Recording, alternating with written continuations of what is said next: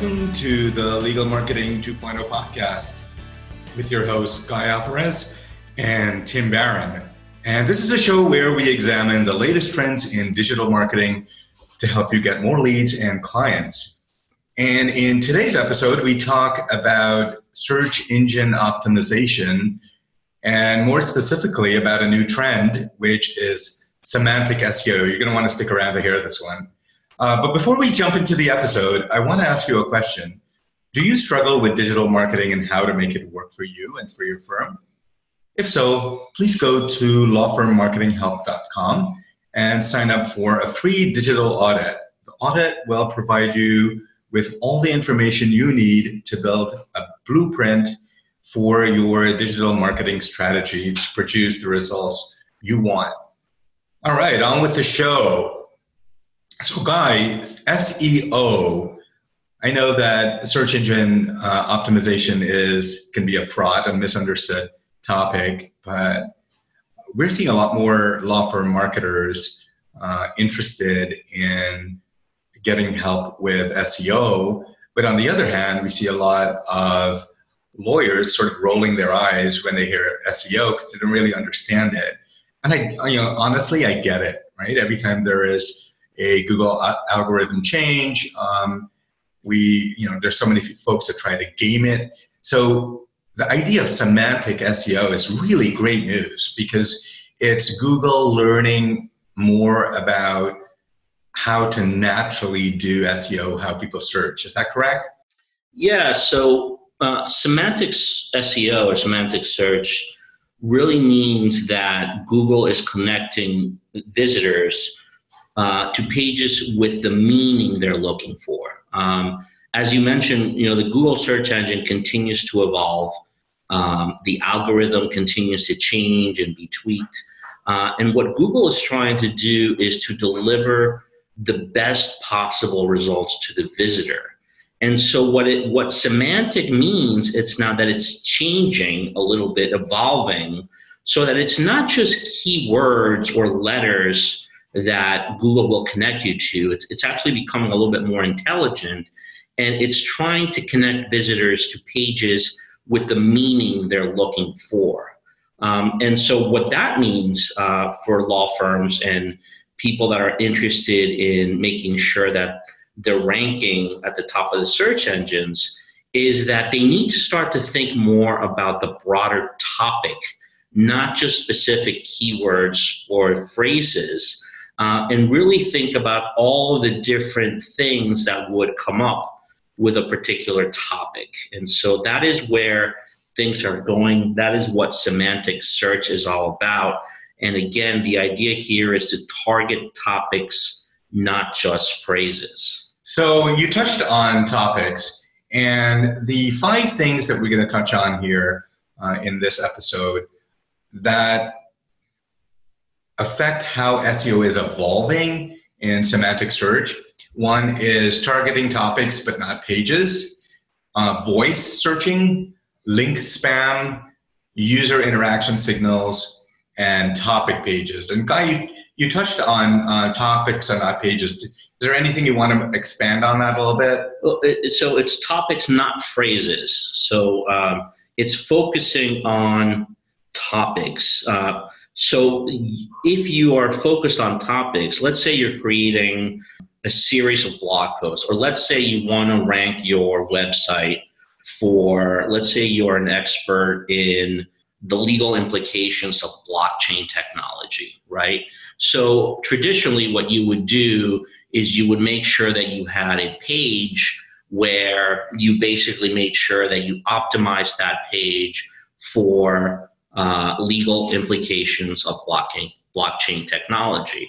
But with semantic search, what started to happen is rather than just think about that key phrase, what you can start to do is think about, all right, if someone was asking that, how many different ways would they ask for that?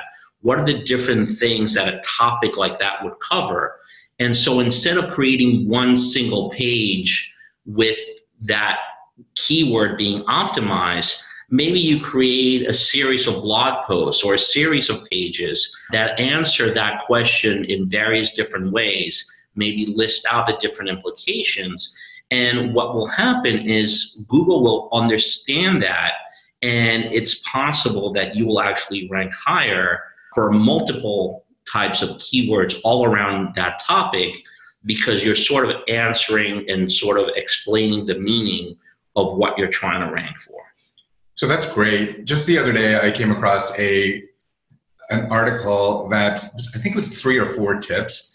And someone wanted to take a look at it. We wanted to discuss it. I was going to print it out. And it went on for like 18 pages, So whatever happened to the value of the writer is in understanding the material and distilling it down. But I understand why they did it, because they think that that's what Google wants, right? But the end user, or the reader, is not getting that value from it, right? Just sort of wasting their time. Absolutely. And, Google actually makes it easy for the SEO or the marketer to find phrases that are semantically linked. So one really easy way to do it is when you start typing your target phrase into Google, you will see that Google will start to begin to suggest search terms. And, as you slowly type each letter, the more letters you'll see more variations of different search terms. So if you start to write those down, now you can basically come up with ideas for different blog posts that basically answer those search terms. And so instead of just optimizing one page for that one search term you had in mind, you now have 4, 5, 6 different blog posts or pages that are really anticipating all of the related search terms. Focus around that particular meaning or that particular topic. So I don't want to spend a lot of time on this first one, but just a tip on how to find semantic search. Is that just by starting to enter something in Google search engine and then you see suggestions? Does that go all, is that part of finding out terms? That's definitely one way to do that. There is another shortcut. There's a keyword tool called tool.io that you can actually go in there and type a search, and it'll give you dozens of suggested phrases quickly. And then there's also, once you do searches, a lot of times, what you'll notice at the bottom of the search results page, you see searches related to that topic. So there again, at the bottom of each search page, Google will give you other related searches. So again, Google makes it really easy to see what other search terms would be related to the keyword or key phrase you're searching for. Awesome.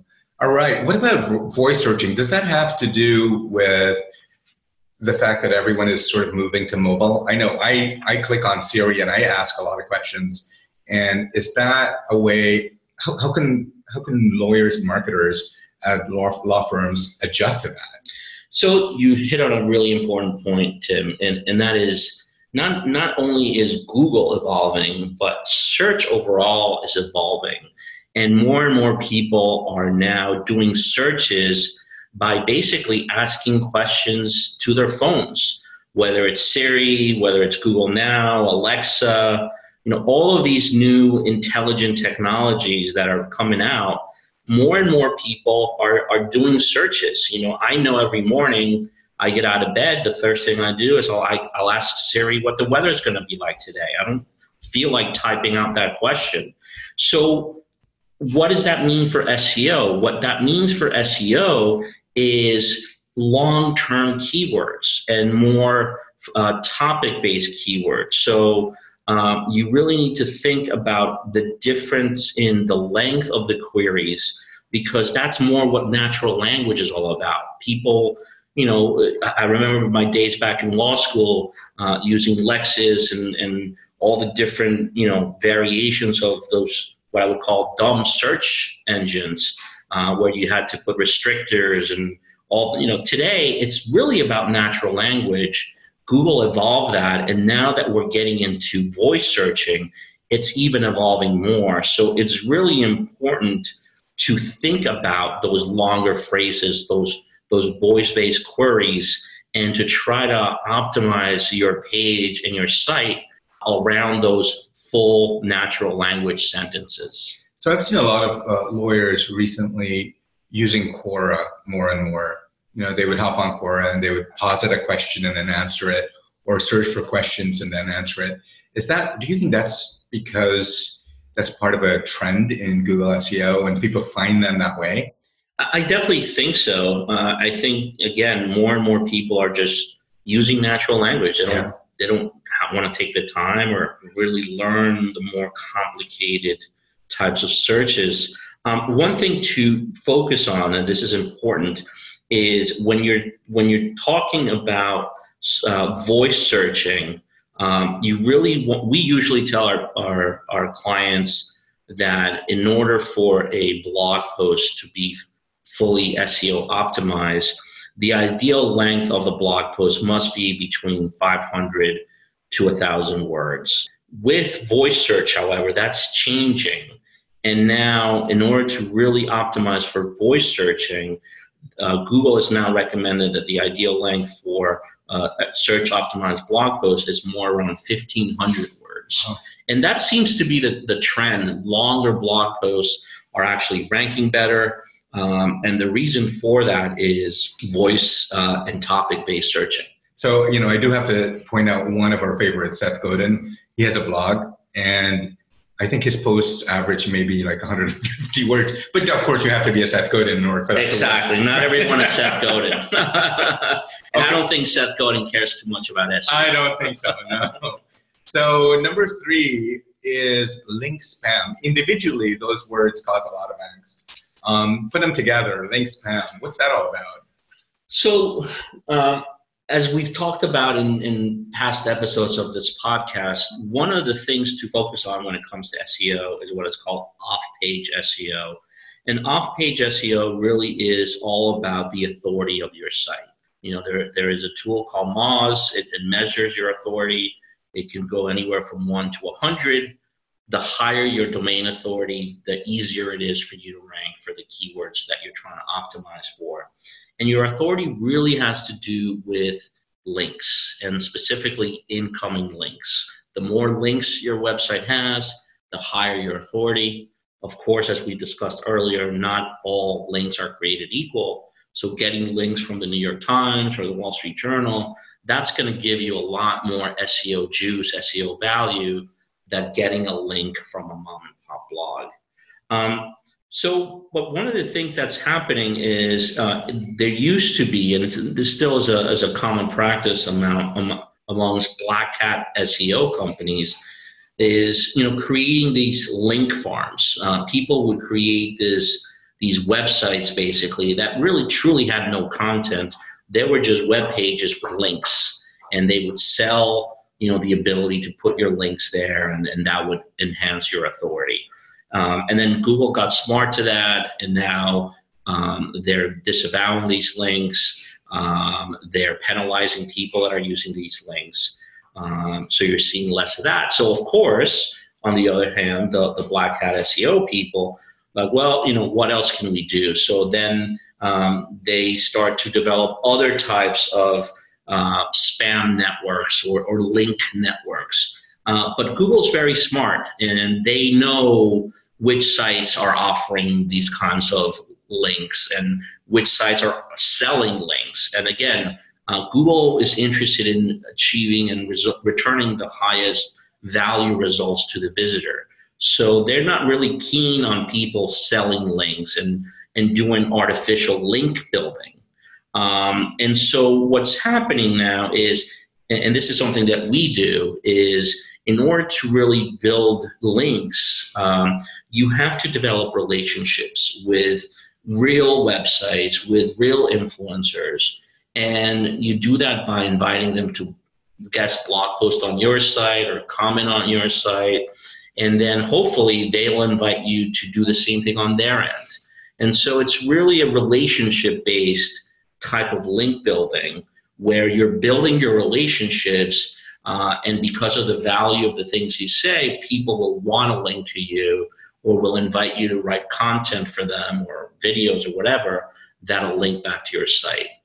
I love that idea. I mean, it's all about relationships. And I think a lot of people think short-term. Relationships are long-term. Absolutely. Right? And they just pay off over time. And would you say that social media is just sort of leverage social media to sort of build those relationships? 100%. I mean, that is the way to really develop those relationships, is to find influencers, find people in your space, start to build those relationships. And the way you do that is you subscribe to their content, you follow their content, you retweet or mention their content, and then you engage with them, and then hopefully they'll return the favor. I can't tell you how useful social media has been in just building relationships within the industry, and anyone can do it. So number 4 is about user interactions. And, you know, at the top of the podcast, we talked, I mentioned a little bit about using videos or having or pages or articles or blog posts going on and on and on. And, you know, I don't want to see, you know, 98 tools for, you know, I can Google that and find it, right? So that post is useful for me. But what should we as content creators be doing to keep folks on the page? And why is that even important? Well, you know, when we're talking about, you were just mentioning social media, and we get this question a lot, is, you know, what is the effect of social media on SEO? And a lot of people have the misconception of, oh, you know, I'll post a lot of social media posts with links back to my content, so that is link building, and that'll enhance the authority of my site. The reality is all social media networks are actually no-follow links, which means you're not getting that SEO juice from LinkedIn, Twitter, Facebook, etc.